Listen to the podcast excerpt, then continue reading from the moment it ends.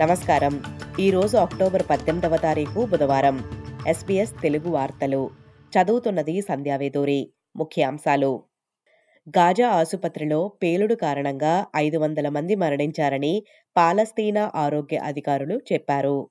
పౌర మౌలిక సదుపాయాలను లక్ష్యంగా చేసుకుని జరుగుతున్న ఈ సంఘటనలను ప్రధాని యాంతోనీ అల్బనీసీ ఖండించారు.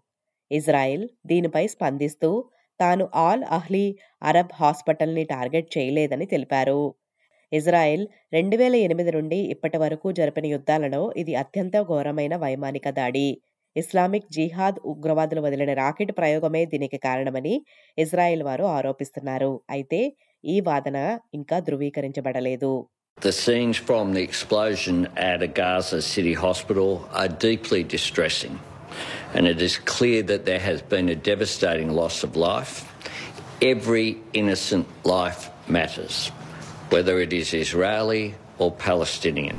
We condemn any indiscriminate attacks and targeting of civilian infrastructure, including hospitals. ప్రాంతీయ ఉపాధిని పెంచటానికి మరియు నైపుణ్య కొరతను పరిష్కరించడానికి వేలాది మంది పసిఫిక్ ఐలాండర్లకు ప్రభుత్వ సహాయంతో ఆస్ట్రేలియాలో జీవించే ఉపాధిని కల్పిస్తున్నారు. ఇమైగ్రేషన్ మినిస్టర్ ఆండ్రూ గైల్స్ ఈ పసిఫిక్ వీసా పథకాన్ని సెనేట్లో ఆమోదించడానికి మాట్లాడుతూ దీని వలన వివక్ష తగ్గుతుందని తెలిపారు. మరియు దీనికి గ్రీన్స్ పార్టీ వారి ఆమోదం కూడా లభించింది. వీసా అనిశ్చిత ప్రభావాలను చూపెడుతూ తమిళ మరియు ఇరాన్ శరణార్థుల బృందం మెల్బర్న్ నుండి ఆరు వందల కిలోమీటర్లు నడిచి పార్లమెంటుకు చేరుకున్నారు.